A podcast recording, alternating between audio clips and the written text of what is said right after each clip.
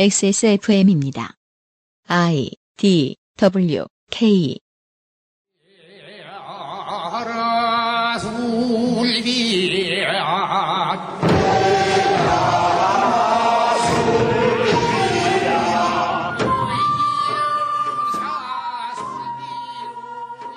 (2022년) 설맞이 기사 읽기 놀이 시간입니다. 유승균 PD입니다. 그것은 알기 싫다고요 448회고 토요일 순서입니다 여러분은 곧 설이죠 저희도 설을 앞두고 녹음을 하고 있습니다 정은정 농축산인입니다 네, 안녕하세요. 농축산인 정은정입니다. 윤수민 에디터가 그 옆에 있고요 네, 안녕하세요. 윤세민입니다. 임꺽정석에는 윤건성우가 앉아 계십니다 네, 안녕하세요. 윤건입니다. 저기가 저기가 왜 임꺽정석이에요? 두목 같잖아요 저 자리에 상석이라고 하죠. 네 어, 헬마우스님이 계시고요 안녕하세요, 헬마스입니다. 덕질인이 앉아 있습니다 네, 안녕하세요. 이 사람들과 함께 기사를 읽고 있었습니다. 오늘의 첫 번째 기사, 아, 마음에 들어요. 살림하는 중년 남자. 요리 블로거는 살림의 적 시키는 대로 할 필요 없다. 네, 쉼표가 없죠, 중간에. 살림의 적. 시키는 대로 할 필요 없다가 원래 의도일 것입니다. 그 윤석열 후보 디스하는 건가요, 이거? 제가 가져온 기사인데요. 네. 어, 이 기사의 핵심은 그 다음 줄입니다. 조선일보. 한현우 문화 전문 기자. 이야! 이분은, 어, 그냥, 한현우 치면요, 브랜드죠? 간장이 뜹니다. 아, 그, 그 현대 그, 저, 칼럼사의 길이 남을 간장 두 종지의 작가시죠? 네. 입력. 2022년 1월 22일 3시 1분. 단단히 화가 난 사설입니다. 어, 왜 화가 났으니까 새벽 3시 1분에 이걸 업데이트하고 앉았죠? 그렇죠. 이분 보통 이제 칼럼 쓸 때 화가 난 상태에서 쓰시긴 하더라고요. 네. 간장 두종지라든지. 네. 보죠. 달래장을 만들어 밥 한 공기 뚝딱 해 치우는 유튜브를 본 것이 잘못이었다. 흰 쌀밥을 김에 싸서 달래장만 얹어도 훌륭한 한 끼가 된다는 말에 혹했다. 혹했다라는 말은 보통 속곤에서 쓰는 말이죠. 어, 그쵸. 네. 이런 내용은 1박 2일에도 많이 나오는데. 시장에 가니 달래 한 묶음에 2,000원. 밥에도 비벼 먹고 간장 대신으로도 쓰고 2,000원이면 거저네 하고 덥석 집어왔다. 덥석 집어왔다도 후회할 때 쓰는 말이죠. 신중하게 집어왔다. 인터넷에 달래 손질하기를 검색하니 주르륵 살림 고수들의 비법이 나왔다. 일단 누렇게 변색된 건 버리고 무른 잎은 잘라주고 뿌리마다 붙은 껍질들은 제거해 주란다.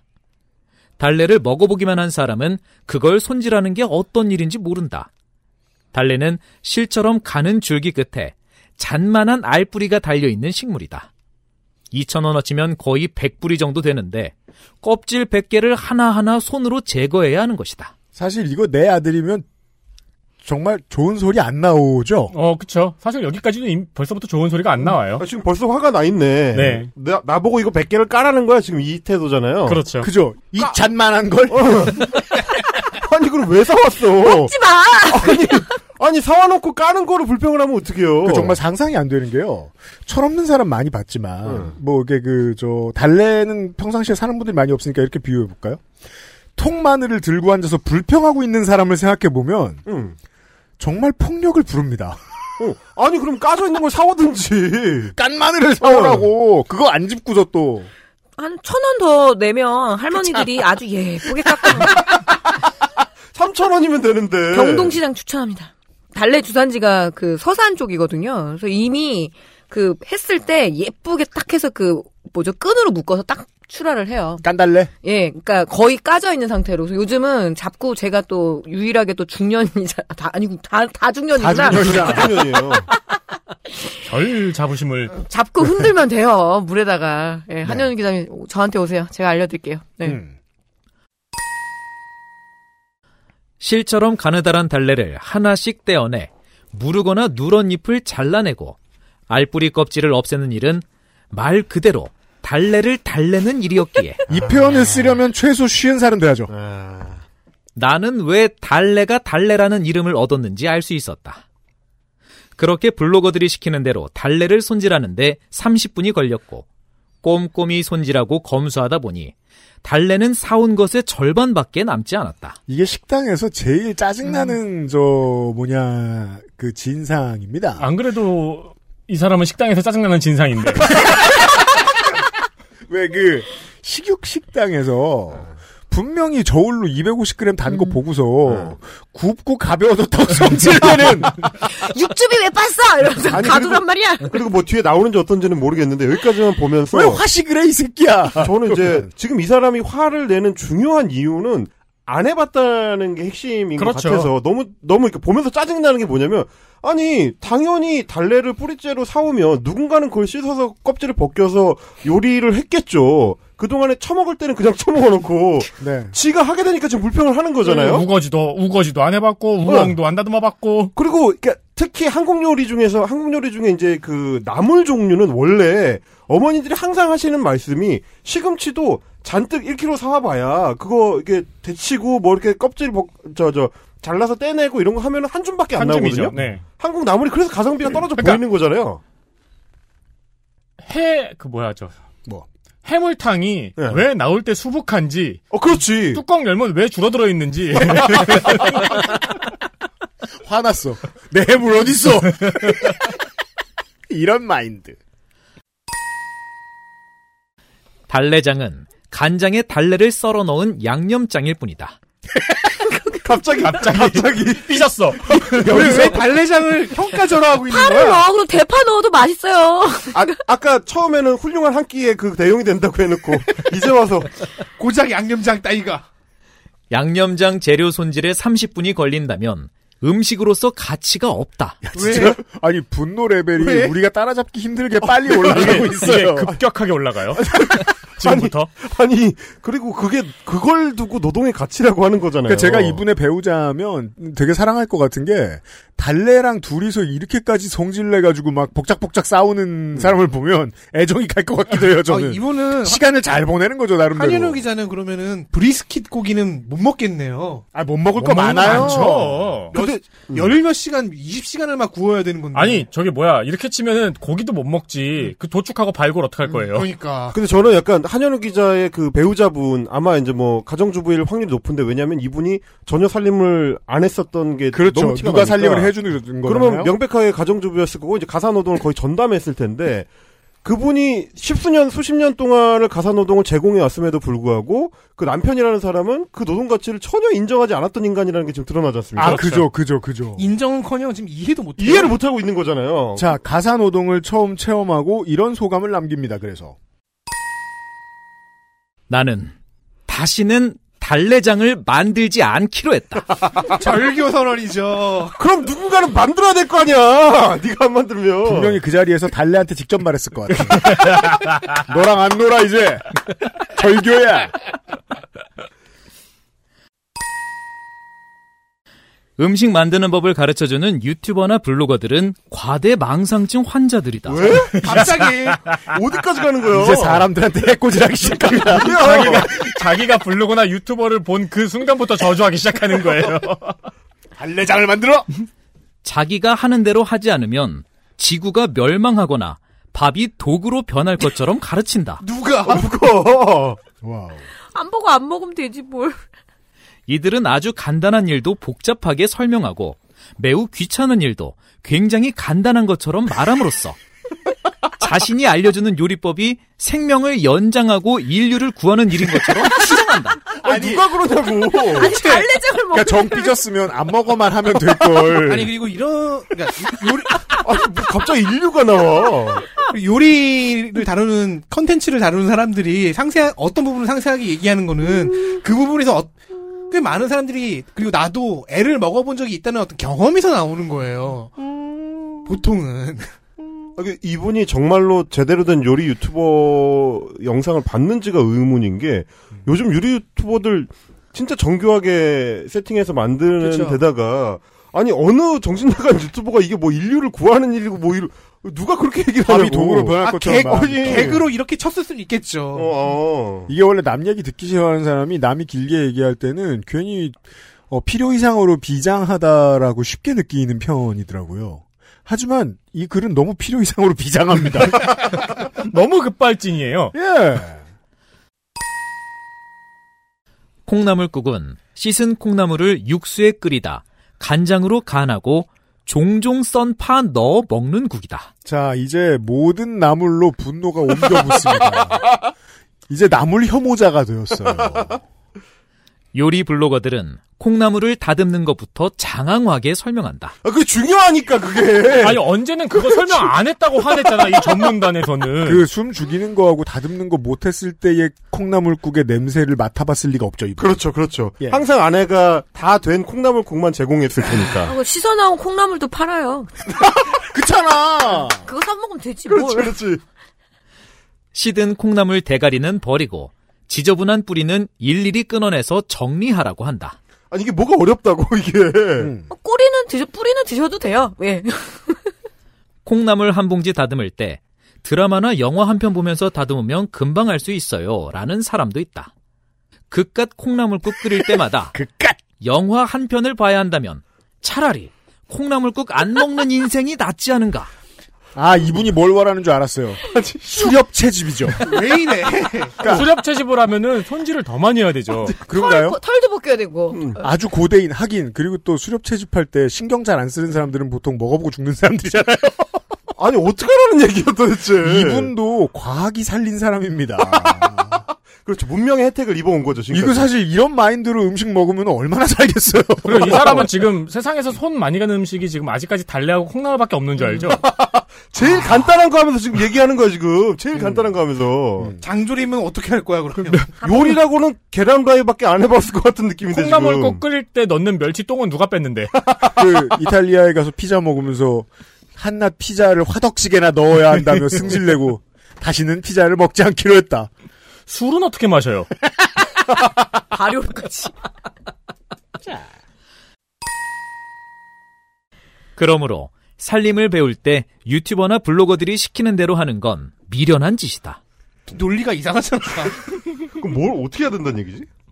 대가리는 떼내고 뿌리는 다듬고 찬물에 살살 흔들어 씻으라라는 말은 깨끗이 씻으라로 단순하게 읽어야 한다. 이렇게 읽으면 안 돼요. 그러면 넌 아무것도 못 아무것도 먹었어요. 못 먹어. 자, 이게 지금 방역을 바라보는 조선일보의 태도와 매우 흡사하죠. 백신을 맞고 거리두기를 하고 마스크를 쓰라는 말은 조심해라로 단순하게 읽어야 한다. 이런 느낌이잖아요. 그러면 안 되잖아요. 그건 요약이 아니잖아. 뒤진다고.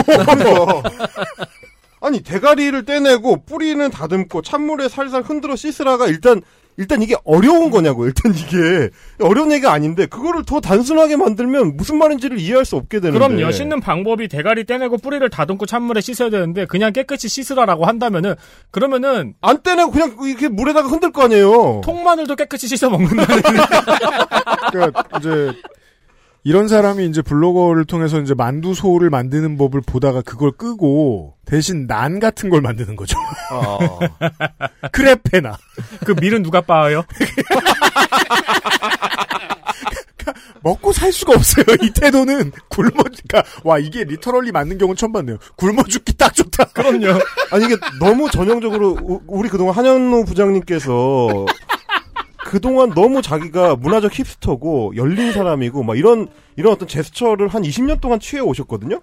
근데 이 칼럼을 보면서 너무 흔해 빠진 대한민국에 지금은 이런 50대 잘 없어요. 없어요. 정말 70, 개저씨예요. 어, 진짜 70대 이상의 개저씨인데 너무 그린 듯한 70대 이상의 개저씨인데 와 정말 충격적이네요. 아니 그동안 그리고 간장이 어떻게 만들어진지를 알게 된다면은 그깟 간장 두 종지는 안 먹어도 돼요. 소금은 어떻게 먹어? 영전에서 계속 말려야 되는데. 나는 다시는 간장을 만들지 않기로 했다. 그러면 이 칼럼은 인류의 문명에 대한 저주네요. 어 맞아요. 그 따라 그, 맞아? 그 굶어 죽기 딱 좋다도 정확한 표현은 아니에요. 죽기 딱 좋아요. 그렇지, 그렇지, 그렇지. 예. 곧 죽어요, 곧. 깨끗이 씻어 씻을 때 찬물에 쓰 하라는 이유는 뭐냐면 그 익어버리잖아요 채소 그 네, 손 시렵다고 그렇죠. 온수라고 그래서 이런 거를 다 디테일하게 가르쳐 주는 거죠 요리 초보들을 위해서 심지어 그 유튜버는 그 설명을 했을 겁니다. 그러니까요. 그렇죠. 네. 네. 시든 콩나물 대가리와 뿌리에 붙은 흙 좀 먹는다고 죽지 않는다. 콩나물은 흙이 안 나오죠 콩나물은 물에서 키우니까요. 그렇기 때문에 흙이 안 나와요. 아니면 갖고 오다가 길에서 엎어지지 않는 이상 짜증내면서 패대기를 쳤나? 진짜 어디서 나왔지? 아니 그 끄트머리가 갈색이니까 흑인 줄 안 거죠. 설마. 세상에 식물에 붙은 갈색은 다 흑인 줄 안 거죠. 야, 정말 이 사람은 문명이 살려준 사람입니다, 그동안. 어쩌면 음식 블로거들이 살림의 적인지도 모른다. 그리고 논리가 너무 웃기지 않아요? 어, 달래장 맛있겠다. 달래 사와야지. 달래를 다듬다 보니까 달래 다듬는 나. 게 너무 짜증이 나. 그러면 그 잘못이 음식 블로거의 잘못이에요. 야, 이게, 저는 뭐, 굳이 진집할 필요 없습니다만 꽤 살벌한 게, 이게 제가 직접 만나본 반려동물 유기하는 사람들의 논리거든요. 음, 이걸 어떻게 예. 다 아냐. 음, 어, 이거 어떻게 다 아냐? 자신의 비인간성을 쏙 빼요. 어떻게든. 아 근데 저희가 정말 안타까운 건 이분이 지금 하고 있는 게 요즘은 유튜버로 배울 수 있는 여러 가지가 있는데 뭐 일테면 어 베이키 베이컨을 숙성시킨다든지 이런 거 하는 분들 있거든요. 네. 그 정도 수준의 거를 하다가 짜증을 냈으면 뭐 그래 굉장히 그건 어려운 과정이지. 그죠. 뭐 크로와상을 만들다 이랬으면. 어. 그렇죠, 그렇죠. 뭐 그러니까 brisket 그래요. 16시간 굽기 근데- 뭐 이런 거. 근데 달래장이잖아요. 달래장. 달래장은 요리 수준이라고 얘기하기도 좀 어려워요. 그 사와서 껍질을 벗기고 시- 잘 씻은 다음에 종종종 썰어가지고 간장에 담그면 되거든요. 게다가 2,000원어치를 사와서 달래장을 만들면 앞으로 한참 쓰거든요. 그렇죠. 따라서 이 한현우 씨의 식습관을 알 수 있죠. 완샷을 하나 보다. 와. 이걸, 이걸 먹느라 아. 이 고생을 한단 말이야. 달래 2,000원치 사와서 달래장을 잔뜩 담근 다음에 간장 두 종지에 나눠 담아서 원샷을 한다. 그리고 이제 그 에스프레소 컵에 담아가지고, 호로록. 아주 안 죽은 게 이상한 겁니다. 고혈압으로 어, 문명이 살렸거나 혹은 아내가 살렸거나. 둘 중 하나는 확실합니다. 그것은 알기 싫다는 나의 마지막 시도 Perfect 25 전화 영어 hand wash와 all-in-one 샴푸도 역시 빅그린 독일산 맥주 효모로 만든 Daylight 맥주 효모 비오틴 실천하는 사람들을 위한 노트북 한국 레노버에서 도와주고 있습니다. 이것도 되게 예상하기 참 쉬운 게, 그, 무슨, Daylight 맥주효모 비오틴 공장을 가본 다음에, 나는 다시는 Daylight 맥주효모 비오틴을 만들지 않기로 했다. 나는 다시는 노트북을 쓰지 않기로 했다. 그럼요. 나는 다시는 영어를 하지 않기로 했다. 빅그린 어떻게 해야 돼? 난 다시는 머리를 감지 않기로 했다. 얼마든지 가능합니다. XSFM입니다.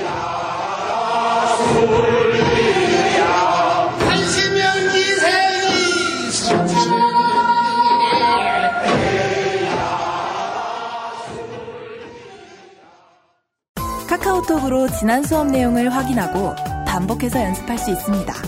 늘어난 실력을 매일 알려주는 전화 영어. Perfect 25.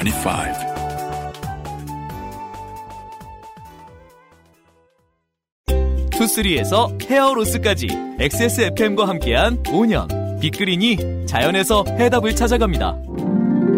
Big Green 건강한 변화의 시작 빅그린 헤어케어 시스템 지구상에서 가장 많이 팔리는 노트북 브랜드 레노버 명절과 입학, 졸업 선물로 최고의 선택입니다. 지금 바로 XS몰에서 전용 특가를 확인하세요. Lenovo. For those who do.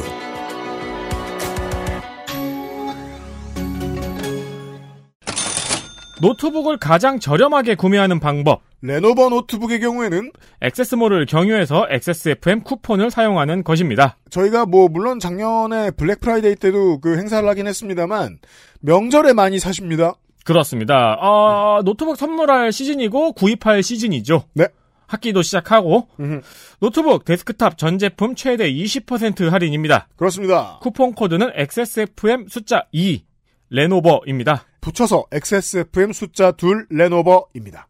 너무 싼 가격 때문에 사실 이게 레노버 회사에서도 말이 나왔습니다. 음흠. 왜 여기에만 이렇게 특혜를 주느냐는 말이 나왔죠. 소문 내지 말 것을 당부드립니다. 여러분만 쓰십시오. 레노버 Pro Store, 그러니까 예를 들어 법인, 사업자, 임직원 전용의 경우에는 간단히 말씀드리죠. 외부에서 고객이 너무 많이 유입되면 이 할인은 없어집니다. 없어집니다. Pro Store, 사업자, 법인, 임직원 전용은 더 좋은 조건의 구매가 가능합니다. 이 경우에는 자격 요건을 갖추었으면 그쪽으로 문의를 해보시는 것을 저희가 더 추천을 드립니다. 그렇습니다. 명절 신학기 선물, 대학교 입학하시거나 고등학교 요즘엔 고등학교 입학해도 노트북이 선물이죠. 필요하죠. 네, 레노버 go go. 자, 헬마우스님이 가지고 온 이, 이 이야기 아마 나누시는 분들 많을 텐데 이번 설날에 네, 관련 기사 하나 나올 법합니다. 우려가 현실로 주 52시간이 광주 참사 불렀다. 자, 여기에서 멋진 어, 논리를 하나 읽을 수 있습니다. 주 52시간 넘게 근무를 할 수 있게 하면 콘크리트가 빨리 굳는다. 아, 대단합니다. 양생 속도가 빨라진다. 네. 광주 화정동 아이파크 그 건설 현장이잖아요. 근데 네. 이렇게 지역을 먼저 내세우는 거에 대해서는 굉장히 큰 문제인 것 같아요. 사실은 예. HDC 현대산업개발이라고 먼저 맞아요. 내세워야 맞는 음. 거죠. 서울 참사라고 하네요. 이런 일 생겼을 때 말이에요. 네. 그, 저, 삼성이 이런 비슷한 일을 겪을 때, 아, 유조선이 뒤집어졌을 때, 태안반도 얘기만 그렇게 많이 했죠. 그렇죠. 언론은. 네. 늘 이런 식입니다. 이뉴스 투데이 김남석 기자 승인 2022년 1월 12일 16시 34분 이번 기사가 이제 52시간제 타타기의 신기원을 열었는데 52시간제 탓하기 100일장은 오랫동안 열리고 있죠. 그렇죠. 이제 종부세에 이어서 어쩌면 우리 장르의 이제 어, second 정도 되는 음. 그렇습니다. 그게 이제 주류 장르 중에 하나고요. 맞습니다. 네. 메이저죠, 이거. 이제는 아파트 부실공사도 52시간제 때문이다. 그러니까 그렇습니다. 오늘 이번 주 이번 기사 읽기는 그런 내용이 많네요. 모든 것에 붙일 수 있는 문장. 그렇죠. 네. 52시간제는 뭐 아무데나 다 붙여도 되죠. 음. 하지만 한현우 기자를 데리고 온다면, 다시는 건설 현장에 가지 않기로 했다. 아니 주 52시간제 때문에 달래가 손실되지 않아서 나왔기 때문이라고 할 수도 있죠. 아, 여튼 결론은 똑같네요. 다시는 달래장을 안. 어. 그렇죠. 주 52시간제 때문이에요. 네. 보시죠. 광주 아파트 참사의 원인을 두고 여러 추측이 난무하고 있는 가운데 건설업계 일각에선 주 52시간 근무제 때문이라는 주장을 펴고 있다.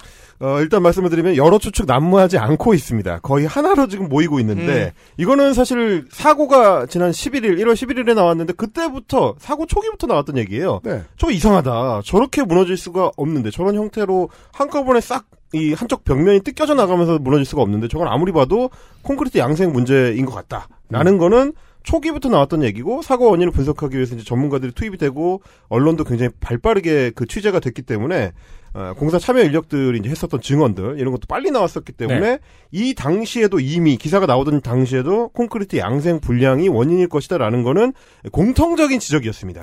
동네 바보가 아닌 이상, 이 큰 건물이 무너졌는데, 거기에서 일하는 현장 사람들을 탓한다? 그런 바보 같은 생각이 어딨어요. 관리하는 회사 잘못이었겠죠.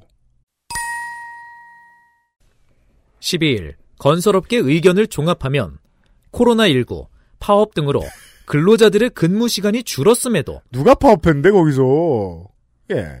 주 52시간 규제로 추가 근무가 제한돼 공사 기간을 맞추기 위해 무리하게 공정을 진행한 것이 이번 광주 아파트 참사의 근본적인 원인이다. 이게 무슨 소리야? 말이 안 되잖아. 앞뒤 호응이 크게 안 되고 있죠. 아니 그러니까 건설 업계의 의견을 누구한테서 종합했는지 모르겠는데 일단 코로나 19하고 파업하고 주 52시간제는 다 전혀 다른 맥락의 문제들이고요. 네.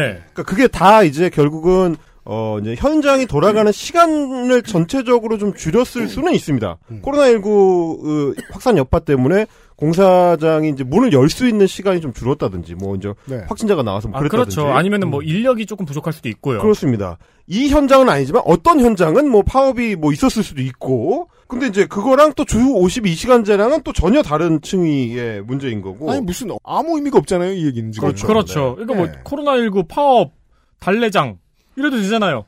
달래장 만들다가 이 공사 기간을 맞출 수가 없었다. 그 스트레스를 못 이겨서. 그래서. 무리하게 공정을 진행했다. 무리하게 공정을 진행했다는 것만 진심이에요. 왜냐하면 무리하게라는 말은 주체의 책임을 빼주거든요. 음. 건설업계 관계자들은 공기를 맞추지 못하면 건설사가 손해를 떠안기 때문에 무리하게 공정을 진행할 수밖에 없는 현실이라고 입을 모았다.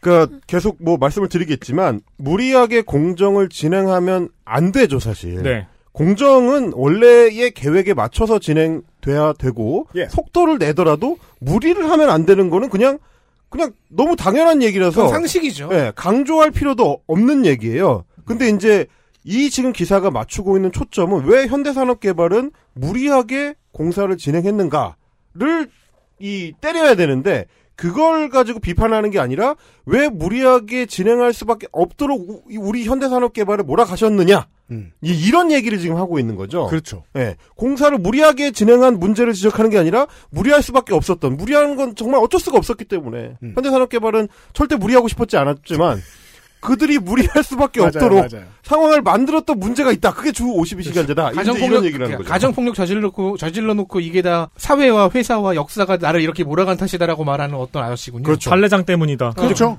그렇게 얘기하면서 이제 건설업계 관계자라는 익명의 이 사람들을 동원을 해가지고 이야기를 하는 건데 다른 매체들이 인터뷰를 했었던 업계 관계자들은 어, 익명이든 실명이든 불문하고 이분들하고 이 이뉴스 투데이의 기사에 나온 분들하고 전혀 다른, 다른 얘기를, 얘기를 합니다. 왜냐하면 이 이번 이제 현대산업개발 이 사고 같은 경우는 2022년에 대한민국의 공사 현장에서 일어날 수 없는 굉장히 후진적인 형태의 네. 이 사고였기 때문에 그래서 당연히 인재다. 이게 뭐 공통적인 결론이었어요. 보통 10, 보통 10년, 20년 전에 외신 나오다가 중국에서 이런 일 나왔다 그러면 코웃음 치고 지나가는 그런 뉴스였어요. 맞아요. 맞습니다. 네. 그래서 뉴스 원에서 이제 1월 16일에 발행한 기사인데 제목이 영하인데 6일 만에 한층 올려 음. 작업 일지본 전문가들 붕괴 자초라고 했었던 기사 한 대목입니다. 여기도 어, 익명의 건설업계 관계자 코멘트를 인용한 대목이 나오는데 어, 한번 같이 들어보시죠. 최소 10일 만에 아파트 한 층을 건설할 수는 있지만 여름철 이야기다. 기온이 영하로 떨어지는 한겨울인데 6일 만에 한 층을 올린다는 건 현장에서 붕괴를 자초한 것이고 전형적인 인재다. 지난 11일 발생한 광주 서구 화정동 현대산업개발 신축 아파트 붕괴 사고 원인과 관련한 작업 일지를 본 한 중견 건설사 대표 A씨의 분석이다. A씨는 이번 참사의 원인은 공기가 3개월 정도 늦어지면서 영하의 날씨에 무리하게 작업을 강행한 현장의 인재라고 판단했다. 자, 이 인재라는 단어에서 어떤 언론의 기자들은 매력을 느낍니다. 그럼 현장에 있는 사람들이 잘못했다고 해볼까? 인재라는데? 근데 분위기 근데 보니까 어, 현장에서 인재를 일으켰으면 그 인재에 의해서 희생되는 희생자가 현장 사람들이라고요. 그렇죠. 누가 그렇게 일해요? 그럼요. 그러니까 사실은 이뉴스 투데이에서 이야기했었던과 현상적인 결론은 같아요. 뭔가 공사 기간을 앞당기기 위해서 무리를 해서 문제를 일으켰다. 라는 결론은 같은데 그 무리는 52시간제나 달래다.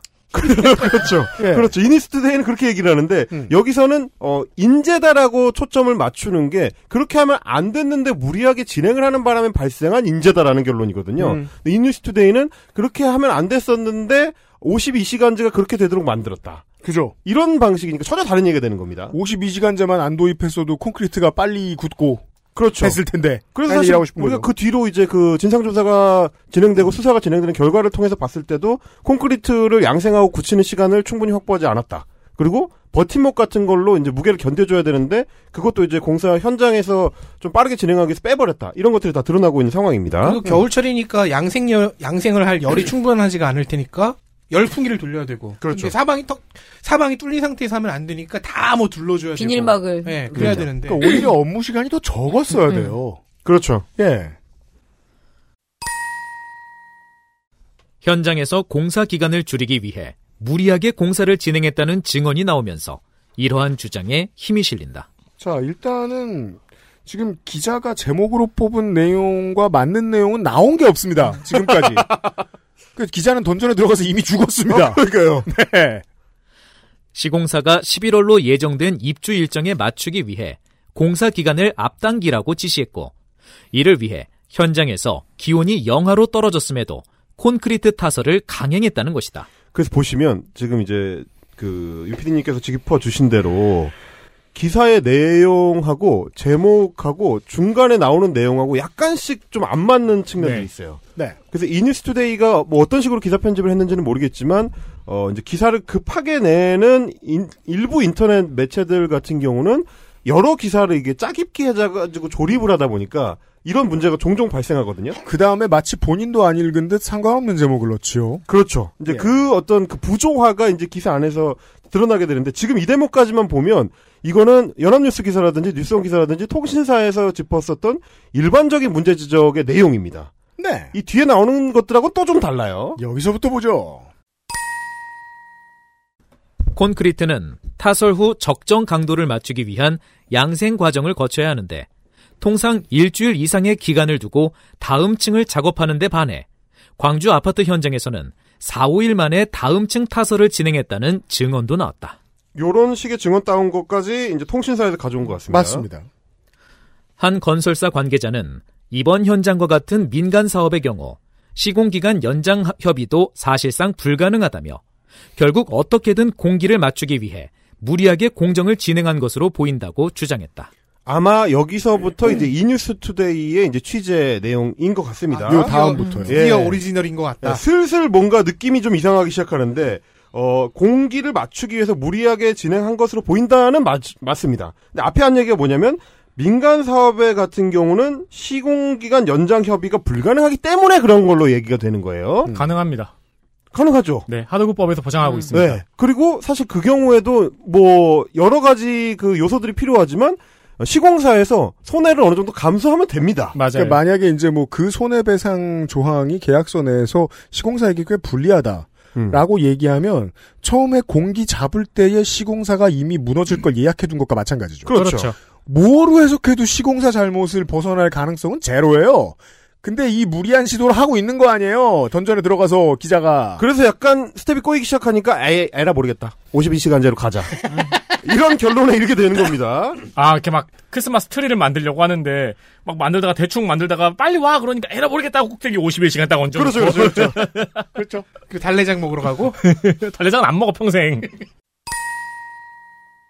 특히 코로나19로 인한 현장 제한, 장마 같은 자연적 요인과 타워 크레인, 화물업계 파업 등으로 근무 가능 일수가 줄었지만 주 52시간 근무제 도입으로 공기를 맞추기 위해서는 공정을 서두르는 방법밖에 없다는 것이 건설업계의 주장이다. 공정을 서두르면 무너지잖아.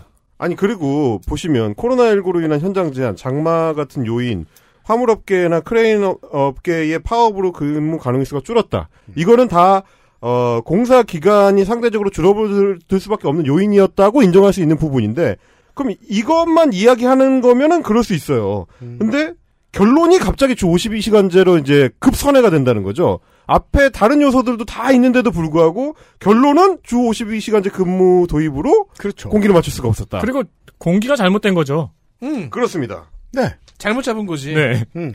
그래서 그 얘기를 스스로 또 고백합니다. 이 뒤에. 근무 시간 단축에 대한 우려는 이미 주 52시간제 도입 전부터 제기됐다. 상관없었다는 얘기잖아요, 이미. 도입되기 전부터도 근무 시간은 단축되고 있었다. 아, 이런 얘기입니다. 건설산업연구원 조사에 따르면 현장 운영 시간이 평균 60시간에서 57.3시간으로 단축되면서 공기 준수가 어려워진 것으로 나타났다. 60시간은요, 어, 12 곱하기 5로 보면 하루 12시간입니다. 네. 짧은가요? 일주일로 해, 도 하루에 거의 10시간 가까이 일을 해야 되는 시간이고, 네. 줄어들었다는 게 57.3시간이면 역시 마찬가지로 좌절스러울 정도로 긴 노동 시간이죠. 게다가 워낙에 고급 인력이 많기 때문에 음. 일요일에 못 굴립니다, 공사 그렇죠. 현장. 예, 그걸 1.5배 더 줘야 되면 이제 공사 현장에서는 너무 비용이 많이 들어간다고 판단할 수가 있죠. 아주 무리해도 주 6일이거든요. 그래봐야 하루 10시간이에요, 여전히.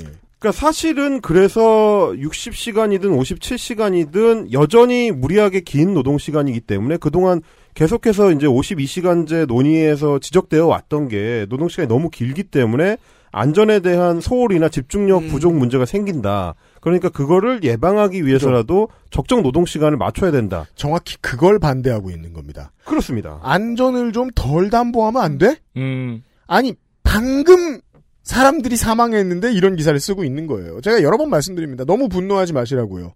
정치가 그 모든 것보다 앞서는 사람들이라고요. 그래서 사실 노동 시간을 줄이고 그 대신 하라고 했었던 게 뭐냐면 사람을 그만큼 더 채용을 해라라는 거거든요. 그렇죠. 여기서는 뭐 건설산업연구원의 조사를 인용을 했지만 뭐 제가 찾아봤을 때는 이제 한국노동연구원이나 이런 데서 나왔었던 어 이제 보고서들이 건설 산업 분야와 관련된 52시간제 논의들이 있습니다. 그 보고서들에서도 공통적으로 지적하는 게 어, 사람 자체의 채용을 늘려야 된다 라는 겁니다. 네. 그거는 사실은 그 제도의 도입 자체, 도입도 아니죠. 원래 있던 거를 지키라고 이제 강제하는 것. 해, 이 기본적인 목적이 사람 더 쓰라는 거였기 때문에 네. 그걸 하면 돼요. 근데 그걸 하기 싫으니까. 정경련의 입장은 그걸 하기 싫은데 그래서 현실적으로 되게 힘든데 그럼 기업들더러 망하라는 거냐. 자본주의의 정신에 입각해서 망해야 됩니다. 그래야 이걸 맞출 수 있는데도 능력이 있는 회사들이 생겨나서 클 수 있겠죠. 그리고 또 저희가 계속 관찰해 왔다시피 하청 재하청으로 그 이익률 깎아먹는 거를 안 하면 되고요. 그리고 뭐 화천대유 같이 이제 대장동 그 개발 사업 문제나 이런 거에서 보다시피 이익률이 그렇게 낮지도 않아요. 그걸 잘 계산해서 정리를 하면 되는데 어, 돈은 여전히 많이 벌고 싶고 맞아요. 이게 종부세 얘기랑 똑같아요. 네. 실제로 못 벌어서 망해 그런 거 아니에요. 아니거든요. 건설사는. 어, 현대산업개발이 그렇게 작은 회사도 아니고요. 이런 문제입니다. 아직도 건설사들은 어 재래 업종 치고는 여전히 재계 순위 몇 위를 넘보는 회사들이에요. 다. 자, 안 힘들어, 안 힘들어. 그렇습니다. 예. 민간 사업의 경우 공기 연장이 실질적으로 불가능하고 또 얘기하네요. 모든 손해를 건설 기업이 떠안는 구조적인 한계도 지적됐다. 제가 봤을 때는 이 기자가 그 건설 업계에 있는 한 사람을 만나가지고 이 얘기만 주구장창 들은 거지. 그렇죠. 우리 입장에서는 어떻게 공기 연장을 할 수가 없다. 그러면 다 손해를 떠안으라는 그렇죠. 얘기냐? 할 수 없이 사람을 좀 이렇게 쥐어짜는 수밖에 없다. 이 얘기를 지금 계속해서 반복적으로 얘기하는 겁니다. 그러니까 막대한 이익을 떠안는 구조적인 개꿀은 지적 안 해줄 거예요. 그렇지. 어떻게 표현해야 돼? 예. 익명을 요구한 한 건설사 관계자는 공기 연장에 대한 손해를 모두 건설사가 감당하기 때문에 무리하게 공사를 진행하는 것이라며 발주처와 시공사가 리스크를 나누고 공기 연장에 대한 유연한 시각이 필요하다고 강조했다. 자, 이 부분인데요. 지금 보시면 아마 현장에서 일하는 업체의 관계자를 주로 이제 인터뷰를 한 것 같습니다. 음. 그렇다면 이제 하청업체나 재하청업체의 이 관계자를 인터뷰를 한 것 같은데, 네. 그러면서 얘기하는 게 발주처와 시공처, 발주처라는 건 뭐 재건축 조합 같은 데가 이제 그렇죠. 발주처가 네. 될 거고요. 시공사는 현대산업개발을 지칭하는 겁니다. 네. 맞습니다. 거기서 리스크를 나누고 공기 연장에 대한 유연한 시각을 이 가지면 된다라는 얘기는 지금 이니스투데이뿐만 아니라 다른 매체에서 다 똑같이 얘기하는 거예요. 그러니까 하도급의 구조적인 문제다. 그걸 개선을 해야 된다. 그리고 시공사, 현대산업 같은 대기업들이 자기들이 그동안 누리고 있던 훨씬 막대한 이익을 밑으로 좀 나눠주려는 노력을 해야 된다라는 얘기를 다른 매체들 다 하고 있는데 이거랑 상관없이 갑자기 결국 결론은 52시간제.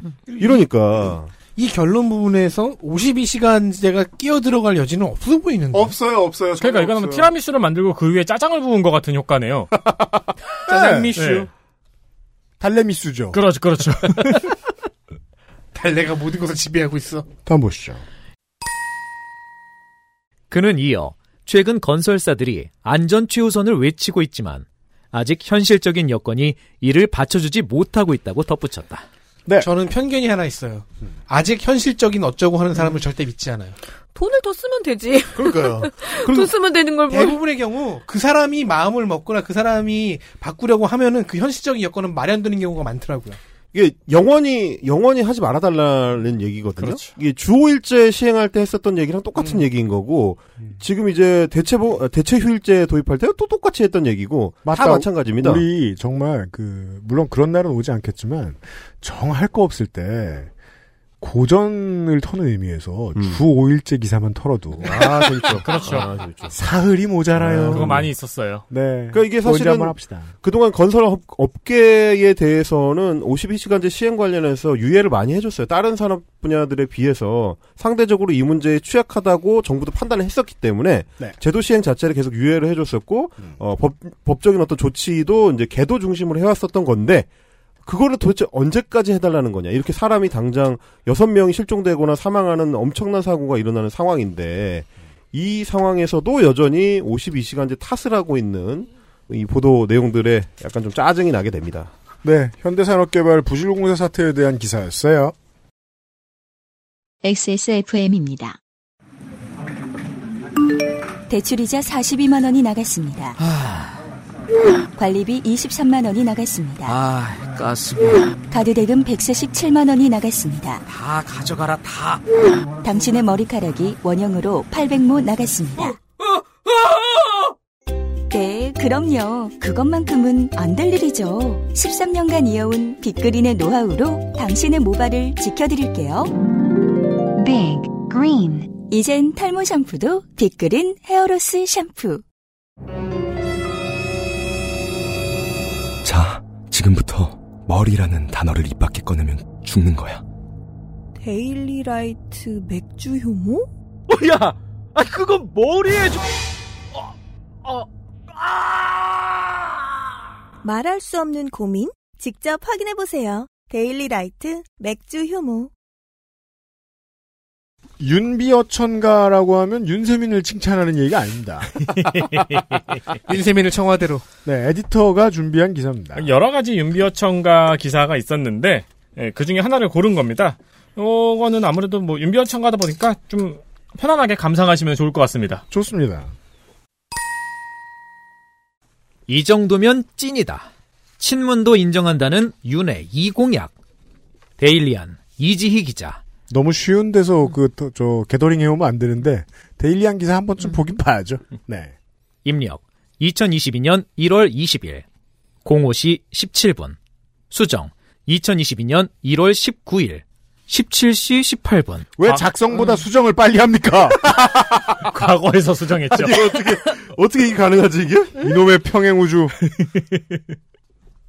국민의힘 윤석열 대선 후보의 남다른 동물 사랑이 진영을 넘어서까지 인정받으며 관련 공약에 눈길이 쏠리고 있다. 친문 강성 여초 커뮤니티를 중심으로 윤 후보의 반려동물들, 특히 토리의 일화가 다시 언급되면서다. 자, 한국 기자들만 쓰는 못된 습관들이 지금 문단 하나에 쭉 미, 저, 저, 쏠려 있는 게, 눈길이 쏠리고 있다는 기자인 내가 봤다라는 뜻이고요. 네. 누구도 그렇게 얘기하면 화를 낼 텐데, 친문 강성 여초 커뮤니티라는 이름이 나와. 그래서 그 커뮤니티는 어딘데? 이제 삶에 쓸모가 있으면 어떤 공약은 그냥 그 이제 국가의 주인인 국민의 입장에서 접수하면 그만이잖아요. 이런 좋은 공약이 있구나. 음. 근데 굳이 이걸 진영을 넘어서까지 인정받는다라는 표현을 썼습니다. 본인이 정치 과몰입했다는 것도 과시하고 있어요. 아, 그리고 사실 호도인 것이, 어, 그러니까 처음에 제목으로 친문도 인정한다는 윤의 이공약이라고 했을 때는 민주당 내에 친문계 정치인인 줄 알았잖아요. 그렇죠. 아, 그죠? 저도 그렇게 저도 그렇게 네, 봤어요. 근데 들어갔더니 친문 강성 여초 커뮤니티라는데 제가 기사를 봤을 때는 이건 아마 이제 쌍화차 코코아 이쪽이거나 네, 네, 네. 소울드레서 이쪽인 것 같아요. 음. 근데 요즘 이제 이 커뮤니티들은 소위 말해서 이제 낙파라고 하죠, 이제. 네. 이낙연 전 총리에 대해서 굉장히 강성 지지를 했었다든지. 그분들의 세를 부풀려 보이기 위한 작업까지도 되고 있고요. 그렇죠. 네. 그리고 소위 말하는 친문 여초 커뮤니티 뭐 그걸 떠나서 이제 여초 커뮤니티 내에서 쌍코나 소드의 영향력이 예전만 못하다는 거는 익히 알려져 있는 사실입니다. 네. 여시나 뭐 더쿠나 이런 이제 여초 커뮤니티들에 비해서 화력 자체가 훨씬 약해진 상태인데 이걸 지금 부풀려서 이야기하고 있다.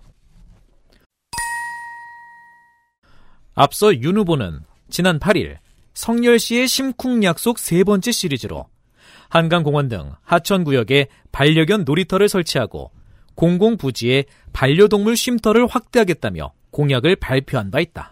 저희가 지난주에도 지지난주군요. 지지난주에도 전달 드렸죠. 문재인 정부의 이제 반려동물 공약이 네. 어떻게 실현되고 있는지 그리고 올해는 어떤 것이 시행되고 있는지 전달 드렸죠. 우리가 이제 뭐 굳이 이제 이걸로 웃길 수도 없는 게 윤석열 캠프의 특징이잖아요. 꼭 이미 되고 있는 걸로 공약하는. 그렇죠. 네. 뭐 별것도 아닌 공약이죠. 하지만 그 당시 여초 커뮤니티의 회원들은 전혀 관심이 없었다. 더불어민주당 지지세가 강한 그들의 진영과 대립각을 세우는 야당의 후보가 내건 공약이었기 때문이다. 그게 아니라 이미 있어서 그런 거 아닙니까? 그죠? 게다가 그들이 지지하는 이낙연 전 민주당 대표가 대선 후보 경선에서 탈락해 낙담한 상황에서 그들의 관심사는 오직 후보 교체뿐이었다. 사실 어느 커뮤니티에서 있는 사람들이든 자기 커뮤니티에 대해서 이렇게 얘기하면 분 정말 화를 낼 만해요. 전혀 관심이 없었다라는 말은 모든 게시판을 다 읽고 있다는 뜻인데 따라서 성립될 수 없고요. 바쁜 기자 입장에서 그들의 관심사는 오직 땡땡땡땡뿐이었다. 커뮤니티를 쓰는 사람들이 얼마나 다양한데 그 사람들을 그냥 단어 하나로 일괄되게 표현해 버렸죠. 아니 이거 기사를 읽을수록 친문 강성 여초 커뮤니티를 어디라고 지칭해주지 않은 게 심각한 문제네요 기사가. 네, 그- 굉장히 그래서 막 제가 다양하기 때문에. 거예요. 예. 그러던 지난 12일 이재명 민주당 대선 후보의 변호사비 대납 의혹 제보자 이모 씨가 사망하고 윤 후보의 배우자 김건희 씨의 통화 녹취록이 공개되면서 여쪽 커뮤니티에 변화 기류가 생겼다. 이게 이제 지금의 전국을 이해하시는 분들에게 아주 재미있는 키인 게요. 민주공화국의 주인은 전 국민이다 보니까 전 국민이 정치 고관여층일 수 없잖아요. 따라서 사람들이 정치적으로 관심이 있는 일이 있을 때 뭔가가 보도가 되죠? 그러면 그 보도 자체보다도 그 보도에 대한 후기, 그 보도에 대한 평을 더 먼저 찾습니다. 왜냐하면 그럼요. 자기 인생이 비- 자기 인생이 바쁘니까. 네. 그 틈을 타서 포털과 보수 언론은 김건희가 멋있다라는 기사를 새벽 내내 쏟아냈습니다. 그래서 실제 상황이 이해 안 된 상황에서 멋있나 보다? 라고 생각하는 시민들을 최대한 끌어냈죠. 쥐어짰죠. 이게 보수의 슬픈 지점입니다. 쉽게 속아줄 손님이 아니면 장사가 안 돼요. 그 장사하는 중이죠. 요즘. 이재명 무섭다. 그나마 윤석열인가. 정말 모르겠다 등 의견이 분분하던 차에 문 대통령을 향한 윤 후보의 충심 행적이 담긴 게시물이 잇따라 올라오기 시작했고 민주당 후보 교체의 가능성이 없다면 차라리 윤 후보를 지지하겠다는 의견이 이곳저곳에서 나왔다. 자, 국민의힘 후보 교체 가능성이 없다면 이재명을 지지하겠다. 민주당 후보 교체 가능성이 없다면 윤석열이나 안철수를 지지하겠다. 이런 분들 많이 보이죠? 네. 어, 정치 과몰입한 사람은 소수인데 그들을 활용하고 싶은 기자들은 기자들 중에 다수예요. 그렇죠. 이게 접종자 중에 코로나에 걸리는 사람과 미접종자 중에 코로나에 걸리는 사람의 비율, 비슷, 저 비율이 비슷한 거하고 비슷합니다. 기자들은 전체적으로 전체 일반 시민보다 수준이 낮아요. 그걸 증명합니다. 그러니까 어, 후보 교체가 안 되면은 저쪽 당 후보를 뽑겠다고 하는 사람들을 왜 안 갖다 쓰지 하는 궁금증은 있었는데 이제 슬슬 갖다 쓰더라고요. 네, 열심히 갖다 쓸 겁니다 앞으로. 그러니까 저는 이 기사도 진짜 보면서 너무 짜증 나는 게 뭐냐면 그 좀 맥락이나 어 충분한 배경 정보를 같이 이야기를 해줘야 이 기사를 읽는 독자가 그걸 정확하게 해독을 할 수 있을 거잖아요. 어떤 현상이 있다고 해서 이거를 지금 자기가 편집한 몇몇 정보들만 이렇게 짜깁게 해가지고 올려두면 이 기사를 보고 도대체 어떤 정보를 얻으라는 건지 모르겠는 거죠. 제가 그래서 아까 뭐 쌍코나 소드 같은 정확한 그 커뮤니티를 공개를 해줘야 된다든지 혹은 그 커뮤니티에서 최근 몇 개월 동안에 무슨 일이 일어나고 있었는지 혹은 뭐 이런 윤석열 관련된 그 게시물들이 올라올 때 그 현상이 어떤 방식으로 발생했고 배경에 뭐가 있는지 아 이거를 알려줘야 기사를 읽는 독자들이 이 현상을 정확하게 알 수 있는 건데 너무 정보 없이 그냥 막 자기 하고 싶은 대로 이렇게만 쓰면 이게 도대체 돈을 받고 이렇게 기사를 쓰는 게 맞나? 근데 사실 그럴 수가 없는 게 요즘 기사들을 보면은 기자들에게 커뮤니티는 부패예요. 어. 이 반응을 얻고 싶으면 어느 커뮤니티로 가야 되는지 알고 있으니까. 아, 부패했다는 게 아니고 네네. 버페이. 비, 뷔페. 이런 댓글은 저 커뮤니티에 있다는 걸 알고 있으니까 그 커뮤니티에서 그 반응 가져오는 거고. 사실 점심 직장인 뷔페 제일 많이 먹는 사람 입장에서 아무것도 안 집어가고 돈가스만 집어가는 사람 진짜 밉잖아요. 어, 그렇죠. 달래 좀 먹어, 달래. 그러니까 만들어 먹어. 혼자 저탄 저탄 고지하고 있어 거기서.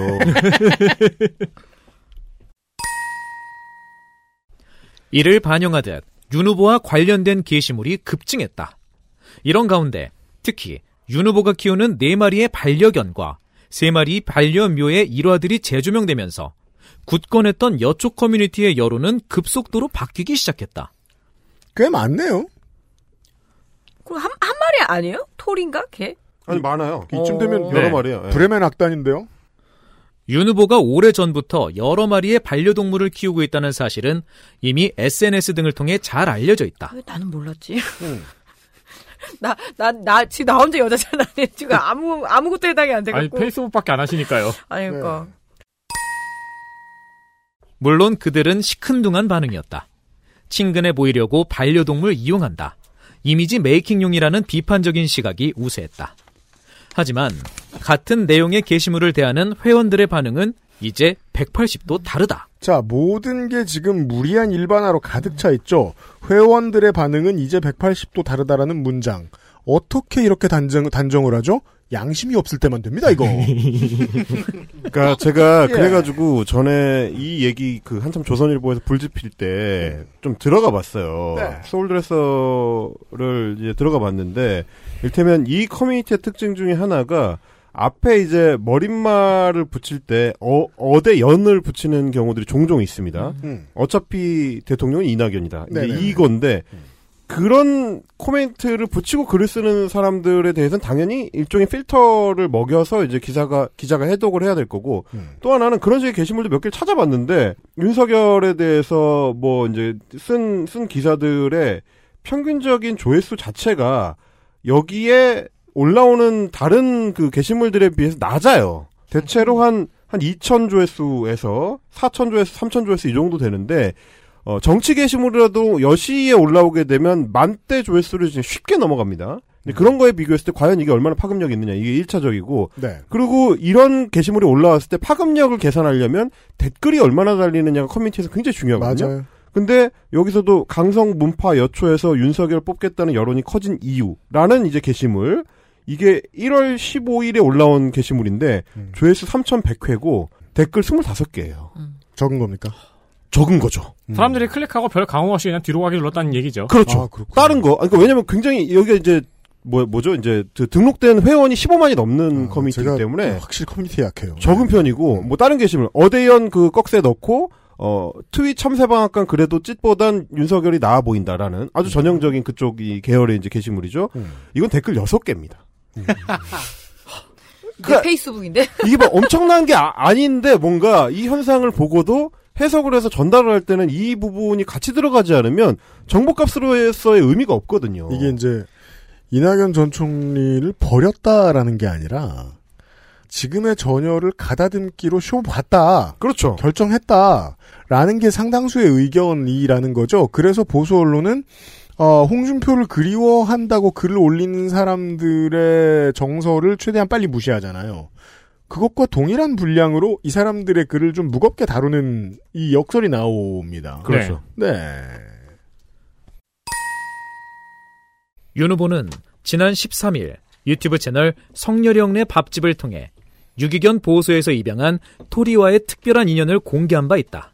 어릴 적 버려져 보호소에 있던 토리는 예기치 못하게 실종된 후 다리를 다쳤다고 한다. 교통사고로 인해 뒷다리가 분쇄 골절됐고 안락사까지 권유받았다고. 그러나 윤 후보는 포기하지 않고 4년에 걸쳐 17번의 수술 끝에 토리의 건강을 되찾아줬다고 말했다. 그는 우리 강아지들 아니면 어떻게 10년 가까운 세월을 버텨왔겠나. 내 휴대전화 사진첩에는 우리 강아지 사진밖에 없다. 라며 애정을 드러내기도 했다. 또한 반려동물 중 다섯 마리는 길거리 혹은 보호소에서 데려온 것으로 알려졌다. 이러한 일화를 접한 여초 커뮤니티 회원들은 17번 수술 절대 쉬운 일 아니다. 애정 없으면 못할 일. 진짜 찐 애견인이었네. 그저 이미지 관용인 줄 알았는데 오해였다. 책임감 확실하네. 길거리 애들 데려다 키우는 거 대단하다. 동물 키우는 사람으로서 윤 씨는 인정이다라는 반응을 보였다. 이거 뭐 더 이상 설명할 필요 없겠습니다. 열심히 너무 노력하고 있죠 이제. 너무 오랫동안 보던 수법이라서요. 네. 게다가 또 이런 거는 보통 그 기사 끝나기 조금 앞에 배치됩니다. 이 네티즌 반응. 이거 뭐한 10년, 20년 된 기술이잖아요. 그리고 그런 댓글은 찾아보면 안 나옵니다. 보통. 네. 네. 또한 반려동물을 키우는 분들을 위해 개선이 필요하다고 생각한 정책이 있느냐는 질문에 진료비 표준화와 철저한 등록제라고 답한 윤 후보를 향해 반려동물 길러본 사람만이 할 수 있는 말. 몇 년 전부터 절실히 필요하다고 생각한 내용입니다. 몇 년 전부터 절실하게 필요하다고 생각하는 내용인데 지금 추진되고 있는 걸 모른다는 거예요? 그러니까요. 저거는 뭐 거의 뭐 저처럼 이렇게 동물에 관심이 없는 사람들도 아 근데 그렇게 된대 이게 주변에서 그렇게 얘기를 할 정도였는데 자, 그 다음 진심 보시죠. 탈모고 나발이고 이런 게 진짜 좋은 공약. 경험에서 우러나오는 진짜 정책이다 등 평가를 보내기도 했다. 이게 사실 그 에디터가 골라준 이유가 분명한 게 이 정도 빨면 캠프도 싫어합니다. 어, 그럼요. 너무 티가 심하게 나. 예, 전략적으로 도움이 전혀 되지 않습니다. 네. 이거 이렇게까지 하면 안 돼요, 이게. 아마추어적인 거예요, 이거. 가장 유치하고 성의 없는 윤비어천가죠. 그러니까요. 그, 그냥 그- 부장이 시켜가지고 한 것 같아요, 그냥. 맞아요. 기자도 어찌 보면 이게 진심이라기보다는 그냥 이거 하나 던져주면 부장이 음. 일찍 집에 보내주지 않을까 정도의 기대를 가지고 썼던 것 같기도 합니다. 그렇죠. 조선일보 같으면 이렇게까지 어설픈 초식을 펼치진 않거든요, 이게. 네, 기자 여러분, 여러분들에게는 그저 어, 이른 저 오늘의 퇴근을 위한 어떤 일이었겠지만 어, 여론 지형은 망가집니다, 여러분들 덕분에. XSFM입니다.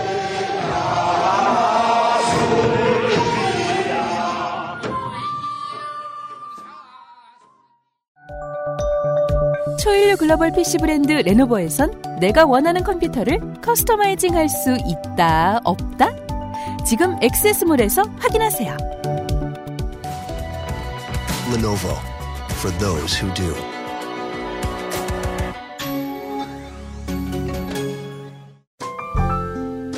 오랜만에 엄마 보고 왔더니 마음이 짠하더라고.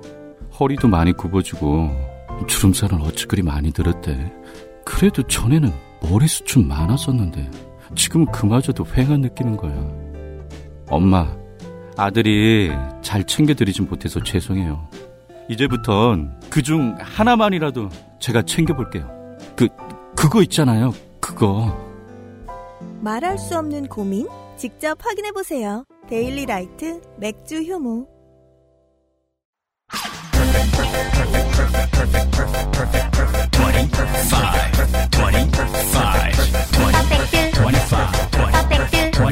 전화로 공부하는 원어민 1대1 수업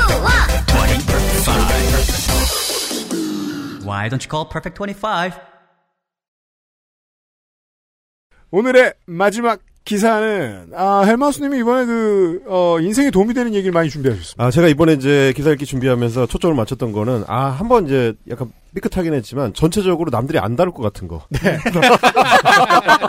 최대한 피하기 위한, 아, 그래서 이제. 그렇지만 생활에 도움이 되는 공익성이. 담보돼요. 그렇죠, 네. 그렇죠. 우리 이제 기사 읽기와는 어울리지 않는 방향으로. 음. 네, 공익성이 담보되는 기사들을 이제 주로 준비를 해봤습니다. 큰일 났다.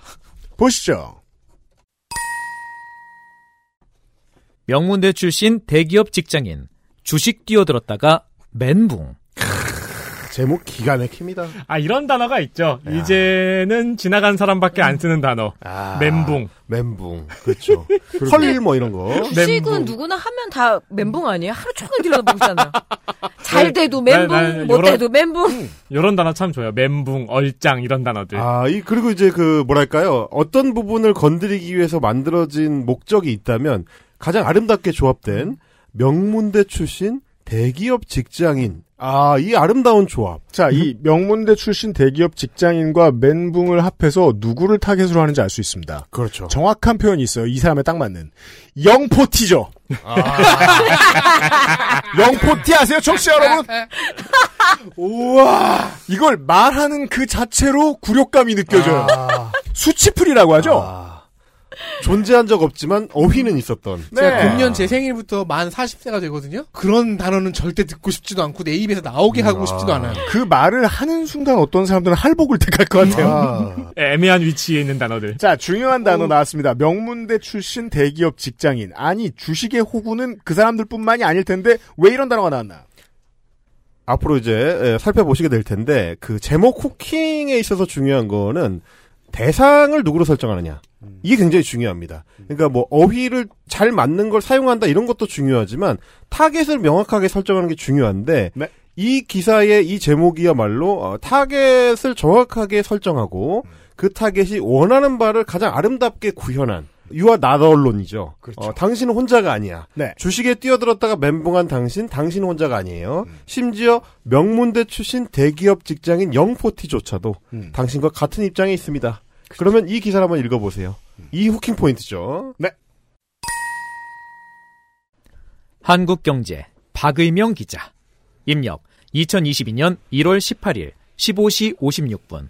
수정 2022년 1월 18일 16시 37분. 부제가 멋있어요.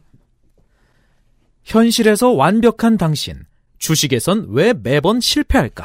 이러니까 한국 사람들 상스럽다고 다른 나라에서 흉 보는 겁니다. 대기업 다니고 어, 이름값 비싼 대학교 나왔으면 완벽한 사람인가요? 제가 아는 한 그 성분을 가진 사람들은 보통 다 찌질이었거든요.